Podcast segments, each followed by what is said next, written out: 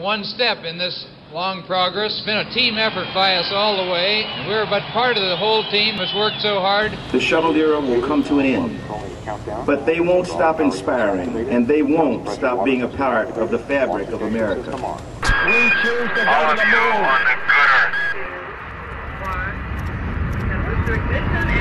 That's one small step for man, one giant leap for mankind.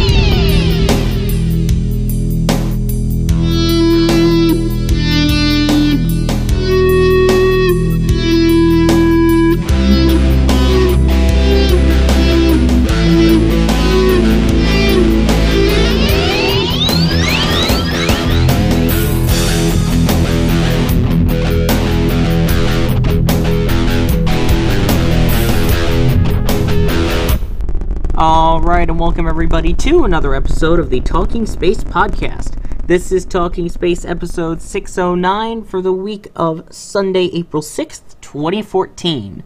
It's not a regular news show, but this is one we think you'll certainly enjoy. And joining us tonight is Mark Ratterman. Welcome, Mark. Yeah, you know, I'm not looking forward to this at all. Oh, yes, I am. Indeed, we all are. And welcome as well, Gina Herlihy. Hey, I am so glad to have our guest on tonight. Someone that I've been sort of watching his work for a while and excited to talk to him. Oh, yes, exactly. And um, I'll admit, I didn't know much about him until you told me we were going to be doing this interview. And the more I knew, the more I was really interested, the more excited I got for tonight's interview. Uh, so, without any further ado, let's explain who. And so, tonight, we will be talking with the executive director and co founder of a company called Explore Mars, which is a non-profit created to advance the goal of sending humans to Mars within the next two decades, with also encouraging the use of STEM curriculum in classrooms to instill a desire to pursue space exploration for future generations. Now, this person also has done work with the Mars Society, has done some lobbying and campaigning for spaceflight in the United States government and uh, he's with us tonight. So please welcome once again Executive Director and co-founder of Explore Mars, Chris Carberry. Welcome to Talking Space. Well, thank you. Thank you for having me on. Glad to have you on. And um, how about we get Mark to start us off here with the questions? I appreciate it, and it's great to have this opportunity to talk about something that gets so much attention so frequently. And yet, uh, you know, I think this will help us to to build an image of, of what's ahead and what we really hope for in a realistic way. So, about exploremars.org, Chris, could you tell us more about it, what the mission of your organization is? Um, I, I know there's a lot there, but just get us started, if you would, please. Well, as the title, as the name would imply, our main mission is to get humans to Mars. You know, we uh, do a lot of programming to advance the goal of humans to Mars, but not just humans to Mars, but also robots as well.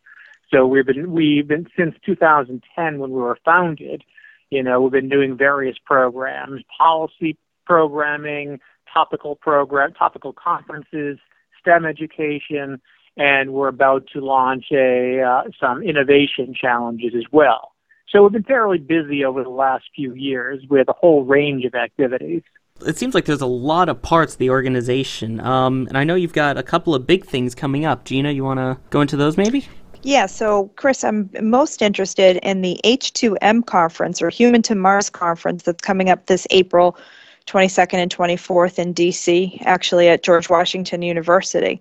Could you tell us a little bit about what types of people um, you expect in the audience and some of your highlighted speakers as well? Absolutely. Yeah, it's going to be a, really good conference, as you mentioned, at George Washington University in just a couple of weeks. And as for people in the audience, big range of people. While we do tend to have a lot of traditional space community folks, like from industry and NASA and academia, we also have a lot of students as well, and particularly this year because we're opening the first day of the conference free for students and STEM educators. So we, we expect at least a couple hundred of a couple hundred students in the audience, as well as probably a number of students at uh, the Naval Academy in Annapolis as well. So we're really excited about that. So it's a w- wide-ranging audience, particularly on that first day. Um, some of the speakers, you know, particularly on the first day, we have Buzz Aldrin, Uh, uh, Charlie Bolden, the NASA administrator, will be uh, leading off the conference. You uh, know, we have people like Alan Stern, former associate administrator, who just launched the Uwingu project. Yeah, it's been causing quite a stir of naming naming craters on Mars. You know, a whole range of other folks as well. So it's going to be a really exciting conference over over three days, talking about not only why it's important to explore Mars, but also how we'll do it. You know, do we have the architecture, the plans that could get us there? Is it affordable? Which we will uh, lay out. You know, lay, make it clear that is it is affordable within current budget projections as long as there are increases in the uh, budget for inflation. And we're going to show how it can affect uh, American competitiveness as well. We have a panel called, well, uh, U.S. Competitiveness at Mars. And it's going to talk about how it's not just important for, you know, science and engineering, but how it really can impact American competitiveness as well. So I know Buzz Aldrin is very pro Mars, so there's no no question, I'm sure, about what he's going to be speaking about um, in terms of the engineering aspects. I'm sure that it would take to get to Mars. Um, I've heard Buzz talk about those topics in the past. Charlie Bolden's an interesting one to kick off your conference. NASA's positioned right now to be very pro commercial space. Do you anticipate that he's going to be speaking about what role NASA's going to play in in America getting to Mars in the future, or more of a budgetary kind of where are we now? What, how is he going to frame his um, his spe- his talk at the conference? Well, it's interesting. You know, we've had him. I've had him speak a number of times at our conferences. Uh, he's certainly, you know, each time he's been very passionate about sending humans to Mars, and so, you know, I'm not quite sure the angle he's going to be taking this time, but I do know there's been a an awful lot of discussion um, at NASA, discussion in Congress and other places, and within the space community, there has been a growing uh, groundswell of activity trying to find a way to build a really effective and sustainable pathway that'll land, get people to Mars by the 2030s. So I'm hoping that he will start focusing on that, kind of be a perfect kickoff speaker, get the ball moving in the conference, you know, so we can move right on because right after him, we also have uh, Miles O'Brien from PBS um, uh, doing a panel called Building a Future Around Mars with um, two of the associate administrators of NASA, uh, Bill Gerstenmaier and Michael, Michael Gazarik. You know, so, you know, uh, Charlie Bolden can give the general theme and kind of a little more specifics, hopefully, than in the past. Hopefully, NASA's ready to start putting more specifics in our plan to go to Mars, since it has been the the official policy that, yeah, to go to Mars. We have heard numerous times from um, Charlie Bolden and even the president that Mars is the ultimate goal, uh, the ultimate destination. But we haven't seen too many specifics on how we're actually going to get there. So I'm hoping they'll be able to lay out more specifics. And so, but you know, right after he speaks, as I mentioned, we'll have this uh, small discussion you know, with two of the associate administrators. So I'm hoping we'll be able to even go into more depth on this topic. Other than the obvious budget issue that NASA has right now, what do you think is the number one challenge right now getting humans to Mars? Do you think it radiation, well, longevity, it, or mission planning? Well, and... longevity. It, it, it's stability. You know, it's trying creating budgetary and policy stability. You know, right now it's perhaps even more important than the budget. And budget, of course, is important. But uh, if you can't maintain a policy and a sustainable, uh, consistent budget over uh, even just a congressional term, let alone a presidential term, we're not going to be able to get to Mars, at least in the traditional route. Uh, and this was discussed. We did recently, back in December, we did a uh, partnered with the American Astronautical Society to run the Affording Mars workshop. And basically, we'd seen a groundswell of activity of um, support for Mars. And it seemed to be much stronger in the space community, it seemed to be much stronger in Congress as well. So we wanted to bring the stakeholders together um, from industry, NASA, other parts of government, um, congressional representatives, academia. First off, ask three questions. First off, do they all do they all agree that Mars should be overarching goal of um, human spaceflight? They all agreed. and that was good. Uh, second question: Is it feasible to get there by the 2030s? And that took a, a little more discussion. You know, they were, you know, this was a generally conservative group. You know, of um, not all engineers, but a large number of them were.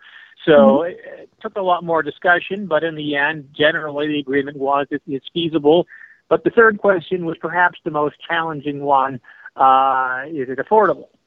And this took a while, but looking at all the um, pathways, the architectures that we know of, they reviewed them all. And even, this was only two and a half days, so we didn't go deep into the numbers or anything, but basically giving a, an initial viewpoint by looking at all the different options we have now. And there was general agreement this can be affordable. It could be done for roughly uh, same amount of budget we're getting now uh, but with increases, you know, for inflation. But as I mentioned earlier, one of the biggest concerns from this group was that sustainability, that uh, consistency of budget and policy, without which we're not going to go to Mars, at least, you know, through governmental uh, mechanisms. If any of our listeners of the show are out there listening and they're in the DC area or could make their way to the DC area, yet don't work in the space industry, what benefit or why why would you say to someone, yeah, please come because I believe you'll get something out of the conference? Well, because I think it'll open their eyes. If they're not from the space community, I think it'll open their eyes. You know, I think there is overwhelming support around the country for this sort of activity, for human space flight and actually sending humans to Mars. I know this for a fact because we did a conducted a poll. We uh, commissioned a poll with Boeing last year. Uh, it was right in the middle of the sequestration battles, and so we but so we were really nervous what the results were since everybody knew there were budgetary problems, and we asked uh, the people who took the poll. It was done scientifically, like a presidential poll would be done. Uh, mm-hmm. and the pollsters asked first off what percentage of the federal budget you think NASA incorporates. And of course, we've all heard these anecdotal tales of you know how inflated the public's viewpoint is of NASA's budget, and we only gave them between zero and six percent, so we limited ourselves.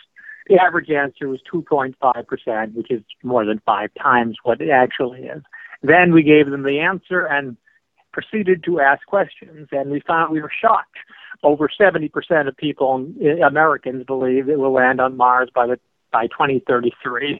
Um, more when they heard the small percentage NASA's budget is, more than 70% thought we should double NASA's budget as well, which was particularly shocking since we were right in the middle of sequestration battle. So, uh, but kind of a long-winded answer to getting to your question.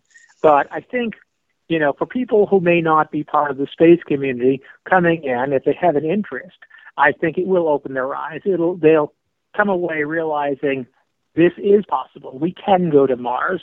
We can afford this. Essentially, we'll be spending roughly the same amount of money on NASA whether we go to Mars or not. So why don't we? And you know, they'll also show how it the positive impacts it can have on the country and the world.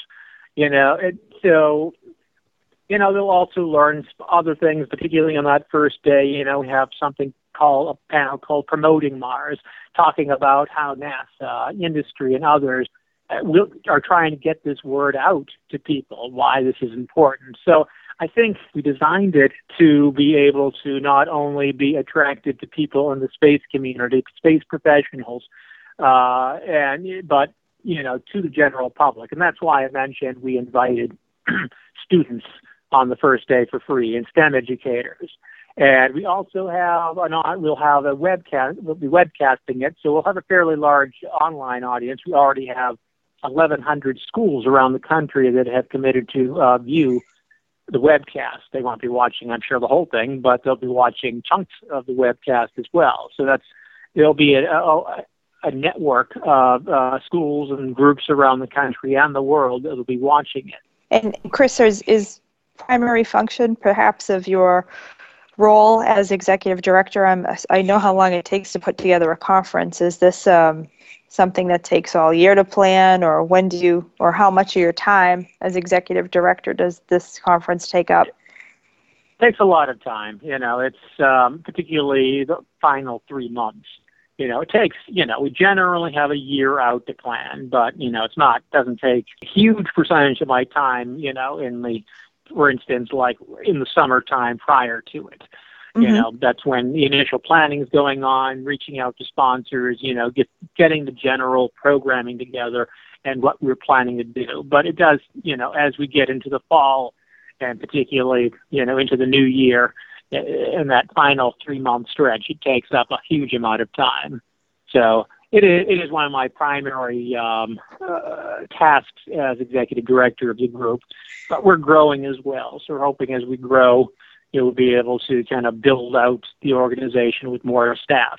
So I'll be able to focus on, I'll always spend a lot of time on the conference, but be able to spend more time on other projects as well you know, focusing on building the network, bringing in funds so we can do more and more ambitious projects. You know, for instance, not just conferences we do. We do, you know, as I mentioned earlier, we some policy work. Actually, we're going to be doing in two days and uh, on the Senate side in one of the committee rooms in the Russell Senate office building. We'll be doing a briefing in front of um, uh, mostly congressional staffers and others, talking about that Affording Mars report that we came up with. So we'll be briefing, you know, with some fairly high level folks, briefing um, members of Congress there. But we're also about to launch um, some uh, innovation challenges. Uh, we haven't officially announced this one yet, but we're going to do kind of an initial uh, talk about a project we're going to be launching called Exo- Exolance. And the whole point of Exolance is to develop and test here on Earth a hardware uh, delivery system, rather, that'll be able to uh, burrow one to five, one to three to five meters below the Martian surface and open up a science package that would test for current life on Mars there's a growing body of evidence there could be life on Mars. You know, certainly a lot of people think there could have been in the past, but we're, we're kind of interested to see because no, there are no current plans of testing for current life on Mars. And many scientists, particularly people like Dr. Chris McKay at NASA Ames, believes that if we're going to look for current life on Mars, it's not likely to be on the surface, which would be uh, pretty well sterilized, but you know, but if you get, you know, a couple meters, three or four meters below the surface, we might actually have a chance. So what we're hoping to develop, raise funds for this year and develop are these penetrator probes, basically based on bunker busting missiles. These are fairly small ones, which would, um, you know, would come down ballistically, burrow down, you know, one, two, three meters below the Martian surface, and do um, a science experiment that would actually search for life on Mars. So we're hoping to launch. We're planning on launching that very soon. We're going to do the initial announcement of it at H2M, and then we'll have some uh, other announcements after that. But we're also looking at some other interesting projects as well. Well, it sounds like a terrific event, and we will definitely put the event information in the show notes. I've got a couple of questions actually, branch, branching off of that whole discussion. Um, with the last one, with the new initiative you're talking about, I mean, you're talking about something that sounds so simple of like digging a few meters underneath the surface to perform tests and um, possibly figure out if there was or is life on Mars. Uh, I think that's huge, but um, who do you get to do that? Do you get rovers to do that or humans? You know, what basically what is the benefit of having a robotic exploration of Mars versus a manned exploration? Well, there are two, perhaps three parts to that question. yeah, as for as for why a ro- why we're, we're doing that, why a rover can't do that. None of our rovers get can dig nearly that deep. You know, uh, you know, you have they just have these little scoopers that go a few inches down. Even the um, lander, the Phoenix lander, a few years ago, which had you know was trying to scoop down to find you know water um, in the polar regions of Mars, which it did very well. Uh, although the retro rockets did just as good a job, um, you know they don't go down too far. Uh, and they've talked about various ways of doing this robotically. If you could find a way of drilling down, but still, that is a major engineering feat. And just to get down, for frankly, half a meter meter would be a major engineering feat. And so, uh, humans, of course, could do it rather quickly. I'm always adv- I'm a big advocate, of course, sending humans there to do it. But if we could do, it would be useful to know if there is current life on Mars before we send humans. It, you know, because it'll affect, it won't stop us from going, but it'll certainly affect how we go about it, because we have to be more careful.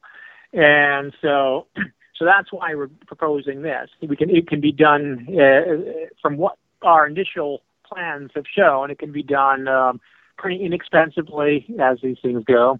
Uh, it can be lightweight uh, just not weight, not yeah, lightweight and be small. So it would be easy to put. You know, it wouldn't take up a lot of mass on anybody's spaceship, any lander. That's always the biggest obstacle. How much does it weigh? How much space does it take from other things? So that's one of the reasons we're proposing that. And since we don't have any way of getting one to three meters below the surface right now, as for humans, yeah, humans are always going to do it better. Uh, not maybe not always, but currently you know, they do, and for the foreseeable future, humans will do this better than robots. There are places humans can't go, you know, where we have to send robots, but you know, in the end, it will be more efficient to send humans if we want to answer a lot of these big questions. Uh, you know, even the people working on the rovers, Steven Squyres, who you know is running the Spirit and Opportunity program, you know, famously was talking about you know how just a one human crew could do uh, essentially everything these rovers are doing, you know, over months or years in just a week or two. As you know, you know, when you're, as I was mentioning before, we build a rover or a lander that starts scooping in the dirt. It, you know, it's a major engineering feat. It takes a really long time for this arm to go down and just scoop down an inch. Um, or it takes a long time for one of those little drills, you know, from one of the rovers to go into a rock just a few millimeters. Well, one human with a shovel, you know, could just put their foot down on the shovel and scoop down further than our rovers are able to go with just one motion. You know, one human can swing a, you know, swing a hammer and break open a rock. We're not able to break open rocks currently with our rovers unless we're very lucky and, you know, rolls over it and we notice. Um, so it's humans can do this a lot faster, a lot more efficiently. And of course, since we are there to actually analyze it with our own brains and our own ability to move around, it's probably going to take humans to answer a lot of the big questions. Uh, and we may not be able to find determine whether there's life or has been life on Mars until we send humans, but um, it, it is worth trying. Okay, yeah, because I know there are a lot of people who are proponents of sending, you know, continually sending rovers. So it's, you know, the simple things like being able to dig a shovel that make a huge difference. Oh yeah, you know, we can't. Yeah, really, you could, you know, with humans there, you could drill down as well. You know, we could bring uh, equipment to drill down many, many, many know, meters. You know, possibly deep enough to find if one of the big questions is we're fairly certain there is now, but uh, subsurface liquid water there's a lot of evidence there is subsurface liquid water, you know, by, you know, as shown by those, uh, you know, the outpouring of liquid, which we presume is water from those test spaces on Mars. And we know, you know, we've learned over the last few years this isn't, you know, something that happened a long time ago. This is currently happening. It seems to be seasonal. You know, when they originally saw this back in the 1990s with the Mars Global Surveyor, of course, the scientists were excited and they're saying, oh, this happened in recent recent geological times, you know, maybe two or three million within the last two or three million years, you know, which is exciting for geologists, but doesn't really get the public excited. But as we've gone around and taken pictures of the planet over and over and over, they've noticed spots, you know, that didn't have an outflow two years ago, but now do. So we know this isn't recent geological history. This is recent human history within the last two or three years. So uh, there's a lot, lot going on on Mars, and so the human, you know, having humans there will certainly make it easier for us to understand what is going on, whether there's liquid water, whether there's life on Mars currently or in the past. But to be perfectly honest, you know, it's it's also the only planet that we can actually reach where humans could really live, live off the land with, you know, without you know, probably would still need to, as we develop settlement, uh, still send supplies over time. But over time, there is a possibility that you could um, live off the land completely, start growing crops, you know, within an environment. You know, although the moon is a lot closer, you can't really live off the land on the moon. Everything would have to come to Earth. The main benefit of the moon, and I'm an advocate for going back to the moon if we can as well, but you really can't live off the land there. It's benefit is that it's three days away, as opposed to six to eight months away with Mars. Actually, that's just what I was about to talk about was jumping off points of, you know, there are people obviously who are proponents of going to the moon first and um, possibly finding fuels or just making it so that it's easier to get there from the moon to Mars. What do you think of taking a, you know, a step-by-step approach of going to the moon and then to Mars? Well, it depends how they do it. I mean, there are some people who have advocated, and I'm going to give my background first off, so I don't want to sound like I'm talking in depth engineering here. I have a policy background, so history and policy, and that's where I come at this, you know, with a lot of the political work and uh, that sort of activity. But I'm certainly very familiar with the engineering and the science, you know, and I deal with the folks doing it a lot. So, um, I, I would love to be able to go back to the moon, but it has to be done in such a way, of course, that's affordable. You know, I don't want to do it and not be able to go to Mars because we spent all the budget on going to the moon. But we also want to do it as a way, if we're going to go, that it's a true stepping stone. We're using the moon, you know, to really test hardware and other things that will be useful for going to Mars. It's not not a perfect analog, of course. There's no atmosphere on the moon. There's different gravity, etc but it has been a long, long time since we've landed on another planetary body, you know, since we were going to the moon before. So there certainly would be benefit to testing, you know, landers and other technologies before we head off to, to Mars. But, you know, if, you know, a lot of people talk about, you know, maybe we should start building a base there and, or talk about we could actually start building a launch facility there and then launch to Mars from the moon but you know, I find that if we if we plan on that, it's going to be a century before we go to Mars. There's no question. If we because I can see the moon being an enormous roadblock if we don't do it right, an enormous roadblock to getting us to Mars. So if we can find a way of doing it efficiently, great. But it will it will to be a, it will be a stepping stone, of course. We do need to start practicing. You know, building the hardware. You know, life support systems you know, so we probably will have precursor missions, whether it be to the moon, whether it be to an asteroid, an L2 point, or somewhere. You know, there are a lot of different options being discussed right now. I think it will take at least one of those, maybe more, but I, we need to build, we need to develop this plan clearly and show how we're, we'll be able to get to Mars by the 2030s early 2030s if possible. So then what about using the ISS as a jumping off point, as a testing point? Well, ISS is really key to this. It's going to be much more important than people would have even realized a few years ago.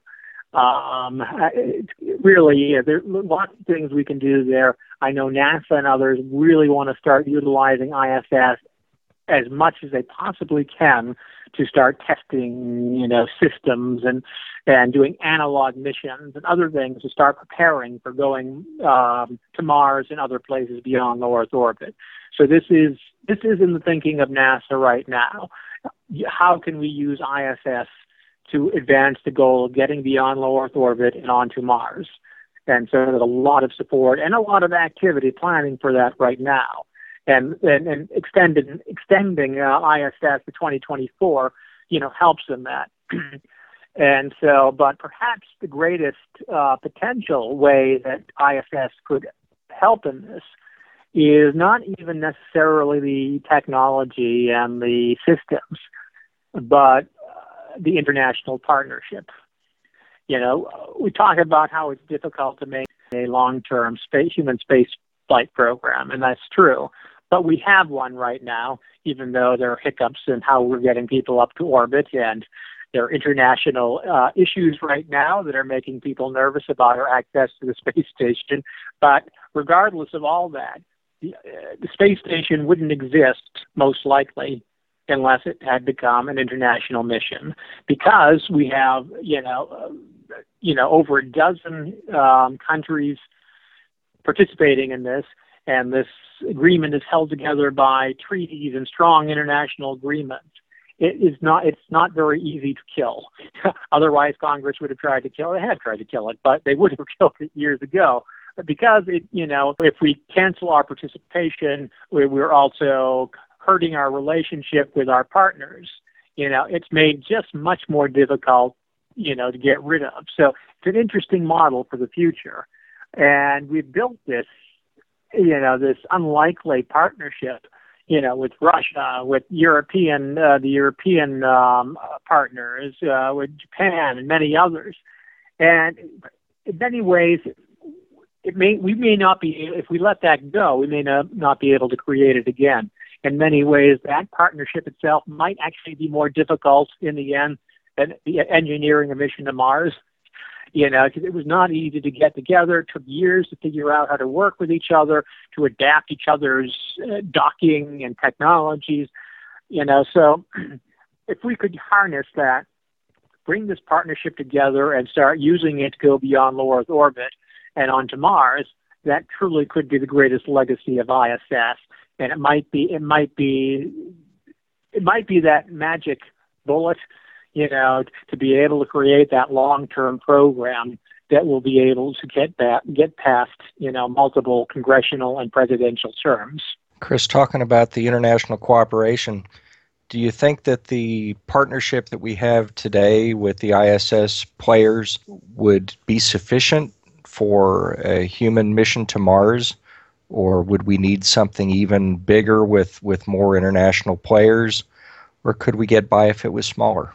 I, I think it would be sufficient. I don't. I think it would be great if we could bring in more partners, of course. But I think as long as we get the commitment, as long as we can really get the commitment from our country and the partners, uh, it, it should be sufficient. And you know, if you have the right combination of the United States, the international partners, as well as commercial players, you know, finding that right balance, find an efficient way, a, a robust way that can do it, you know, but without incurring a colossal cost. I think I, I think it certainly could be doable, and I don't think we need to add a large number of international players. But I think we just need to think about how we will do this differently than we have in the past. We're not going to be recreating the Apollo program uh, we have we do have to rethink how we're doing these programs. And I think in many ways nobody is thinking in lines of Apollo anyway these days. I think they realize that the budget realities, you know, uh, well, the budget realities have forced people to look at these problems differently, uh, more efficiently, finding clever ways of doing things that are not going to be, you know, ridiculously expensive. And, and so, in many ways, I think the budgetary problems have helped us, have advanced the cause because it forced people to perhaps create the missions, the plans for missions they may they should have developed years ago, but had no incentive to do so because you know they always assumed there'd be a large unlimited budget. Chris, are you um, biased to one particular um, mission type to Mars? Do you think that uh, the stay um, on the surface of the planet should be six months, 18 months. I've heard different scenarios about, you know, using sort of this one chance, one shot slingshot from Venus's gravity back to Earth, or are you a proponent of waiting it out until Earth and Mars are realigned again? What What do you think is the best plan? Oh well, realign. They're aligned well enough every two, little over two years, you know. And of course, there are these big windows, like one in 2018 and one in 2033, where you have uh, really good or uh, um, orbital mechanics. You know, that's what um, Inspiration Mars was aiming for, at least originally in 2018. And so a lot of people talk about the year 2033, which is another great year for going. Now, I advocate, I would prefer that we go the long stay you know, staying there, you know, for 18 months ish, or, you know, and not just, you know, that short stay, you know, which would be a month ish, you know. However, it depends on how it's planned, you know, how much I've heard some really strong arguments for staying a shorter time, still getting a lot of science done, and just starting the process moving, you know, at least for that first mission. So I generally I'm for a longer stay I think you're going to get a lot more done. I think it would be, you know, better value for your money. But, you know, I could certainly I could certainly listen to a lot of arguments for a shorter stay as long as as long as we weren't going there just to plant a flag, say we've been there, and then fly back to Earth. We need to be able, if we're going to go, we want need to go to obviously get some serious science done, really explore, but also get do some serious work to establish a long-term presence, human presence on Mars. This can't be just a one-off mission. We need to be able to create a presence on Mars that's going to last years or longer. I've got another question for you, Chris. Uh, something as ambitious as this, it, it strikes me as being another level of magnitude greater than anything we've tried before. It, it seems like it's going to take some real cooperation.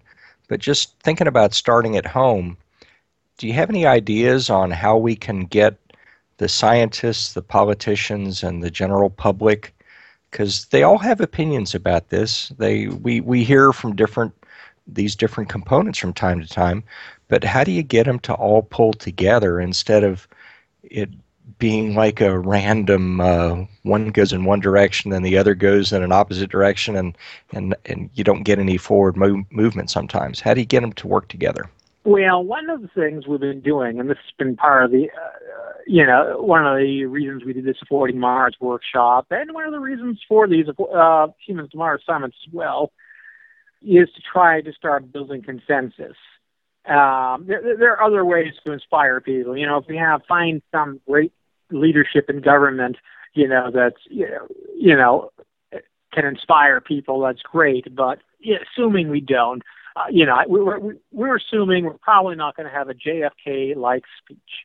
So what we're trying to do is kind of use that groundswell that we noticed last year and the reason why we did a Affording Mars and tried to build for it, uh, build uh, coalitions and see if we can build this critical mass over time whereas we can actually, whereas we actually have that political support, we really can start the process moving, but hopefully we can actually sustain it over time. It's going to take, of course, by in this country, bipartisan support over many years to do it. And that's that is a real challenge. Once again, that is more of a challenge, far more of a challenge, I believe, from my non-engineering perspective, but I believe it's a, a greater challenge than the engineering and the science of going to Mars. Keeping building the political coalition and keeping it together over many years is going to be a Herculean task. I think it's achievable, and particularly once we start showing the public that things are happening. If we can get to an early pre uh, early precursor destination and show, yes, we can do this. The United States and our partners are still capable of doing great things, I, I think it's really going to capture the public imagination. But once you start that moving, I think that's when we might be able to maintain this political support. Until we start doing it, it's just so much more easy for opponents to attack it. You know, if we look like we're just spending money, not getting anything done, it's it, it makes it much easier to attack. So um, so right now we're quietly and sometimes not quietly trying to build uh, this coalition of people in the industry and beyond the space community as well to uh, hopefully build the support we need to get this thing moving and hopefully do it over a long period of time one challenge that I've noticed is that I'm a, also a STEM educator. Uh, one thing I've noticed is that it's kind of hard to convince kids to, you know, want to still be astronauts and, you know, do the whole Buck Rogers thing when there's no shuttle flights, when there's no definitive plan to go to Mars. So, uh, what is Explore Mars doing to try and get kids excited?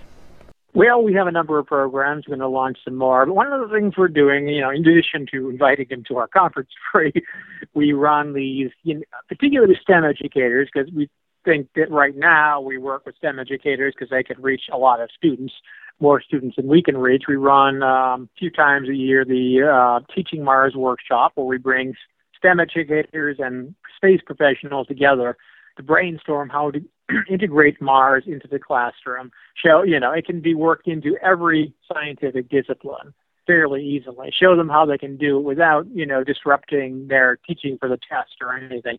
You can work it into biology, into chemistry, into geology, into everything else, you know, uh, but without you know, without introducing different curricula, using it as an example. But so engaging the students, showing that this is exciting, but while doing it, we're doing things to show that, you know, yes, the shuttle has been canceled, but we have real solid plans. We're building, we have a lot of spaceships right now in development, lots of rockets commercially, but, you know, with industry. So there, there are an awful lot of exciting plans right now. And we just need to start, we just need to get a little more focus you know, and we can achieve this goal. So I don't, you know, I've seen a lot of excitement from kids and students lately. So I think it's out there. We just need to show them it's real. I, I don't think there's any shortage of support for it, and should won't be any shortage of um, excitement from uh, kids, from students, as long as we can show them this isn't just a PowerPoint presentation. Once we show them it's real, uh, I guarantee it's going to really inspire uh, and excite the public and students uh, and the world, frankly. So, you know, another thing we're working on, we're, you know, there's, also been working with NASA and Lockheed on the uh, um, Exploration Design Challenge, uh, which challenges kids to um, design certain missions.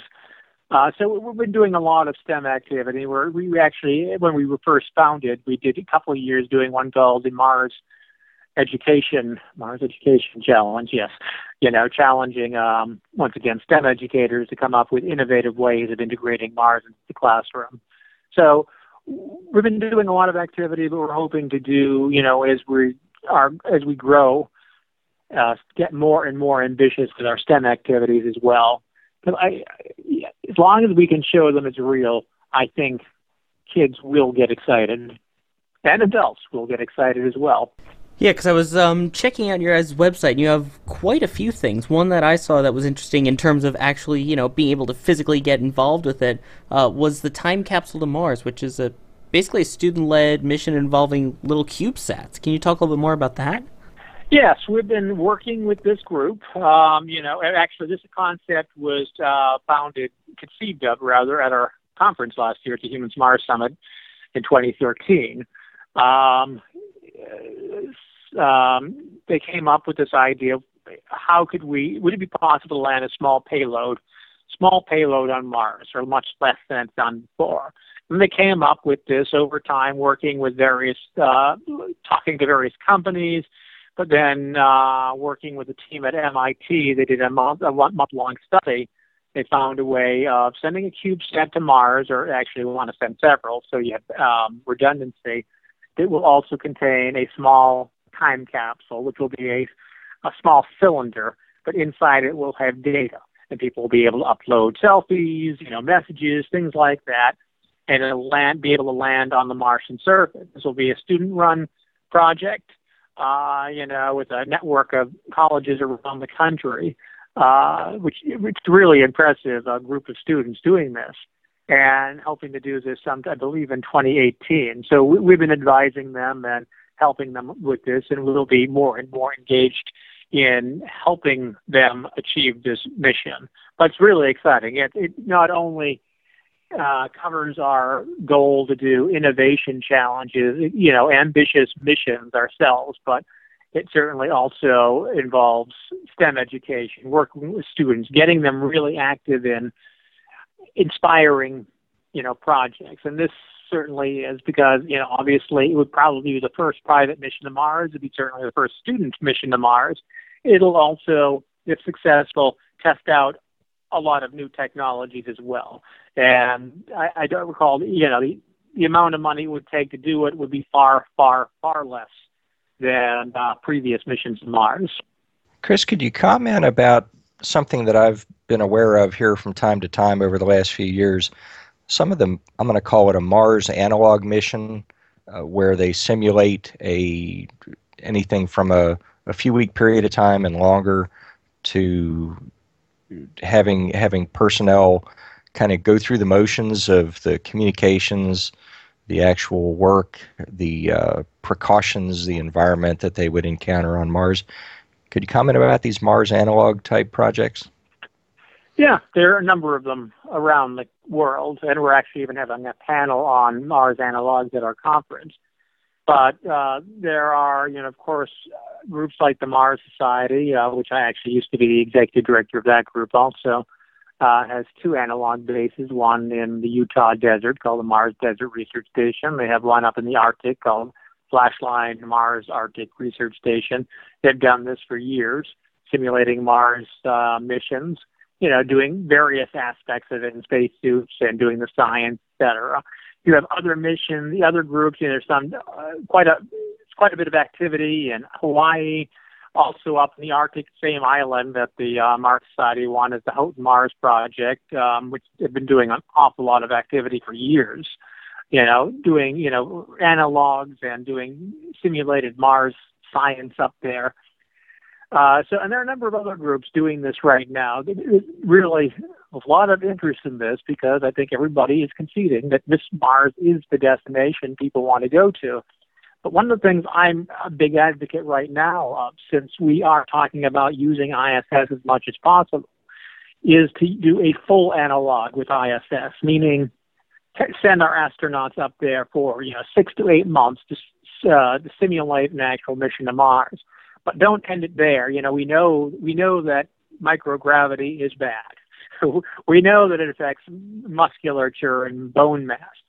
So, uh, you know, and they come usually they come back to Earth, and you know they have a whole, you know, uh, they have doctors and other people looking at them the moment they come off, and they have assistants coming off if they need it.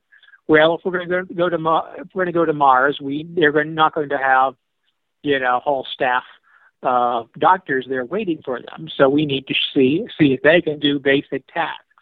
They're going to land on the Martian surface because the first probably the first few weeks are going to be uh, extremely active, getting everything ready. So I'm an advocate for having them go up and do a six to eight month mission, but then come down to Earth and go to a simulated, you know, an analog Mars space and show can they actually do these tasks can are they going to have trouble adapting to the gravity? Even though there of course there is more gravity here you know there you know it's less challenging other other respects. So it, I, I think it would be worthwhile doing that and having them come back to do a you know to a simulated base here on earth and just work through the mission that way.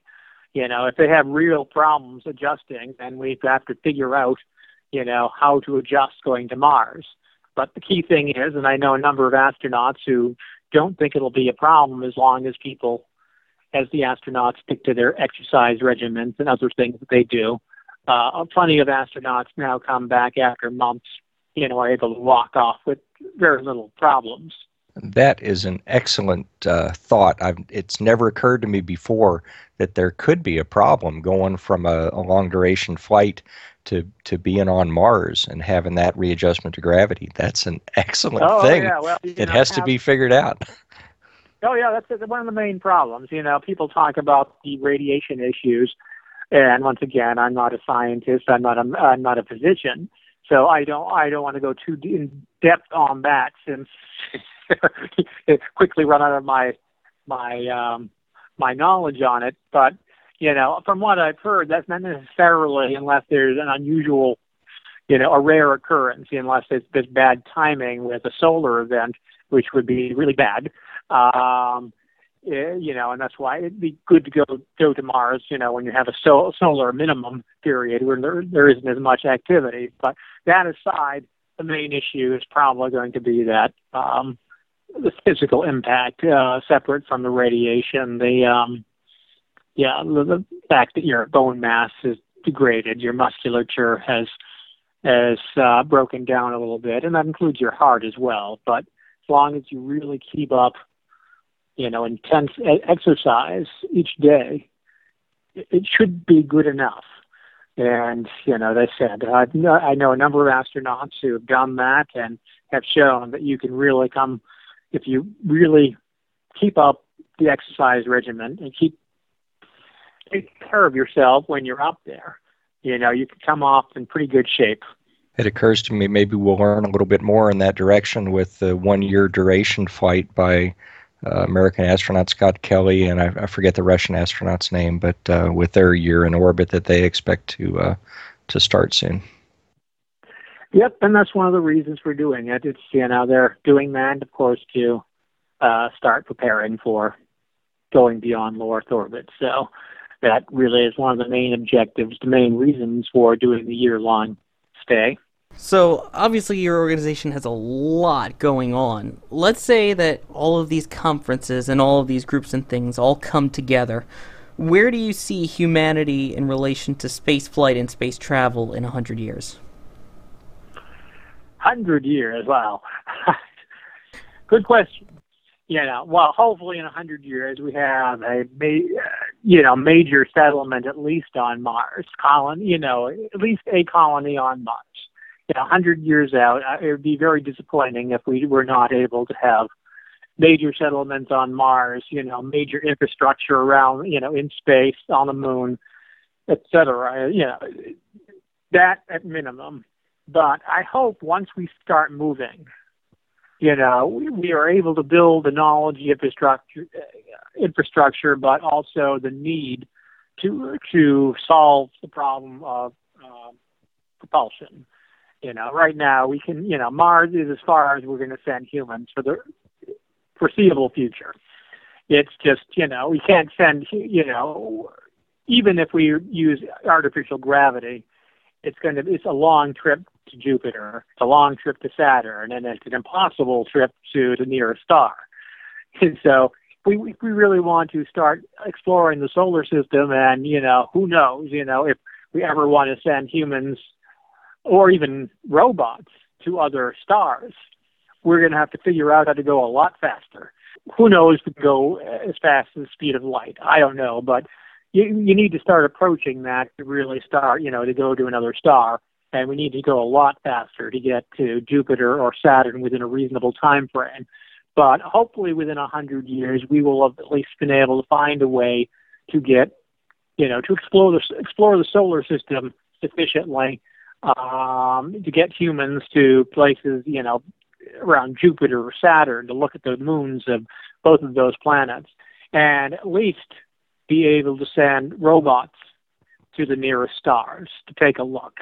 I, I think that's fairly realistic, you know, and you know, if I hope it's actually even more impressive than that, but you know, realistically, I, at minimum, that we've settled settled the inner solar system, settled Mars, have lots of infrastructure. People are going to space all the time, and we're, we've figured out a lot of propulsion issues and other issues in space.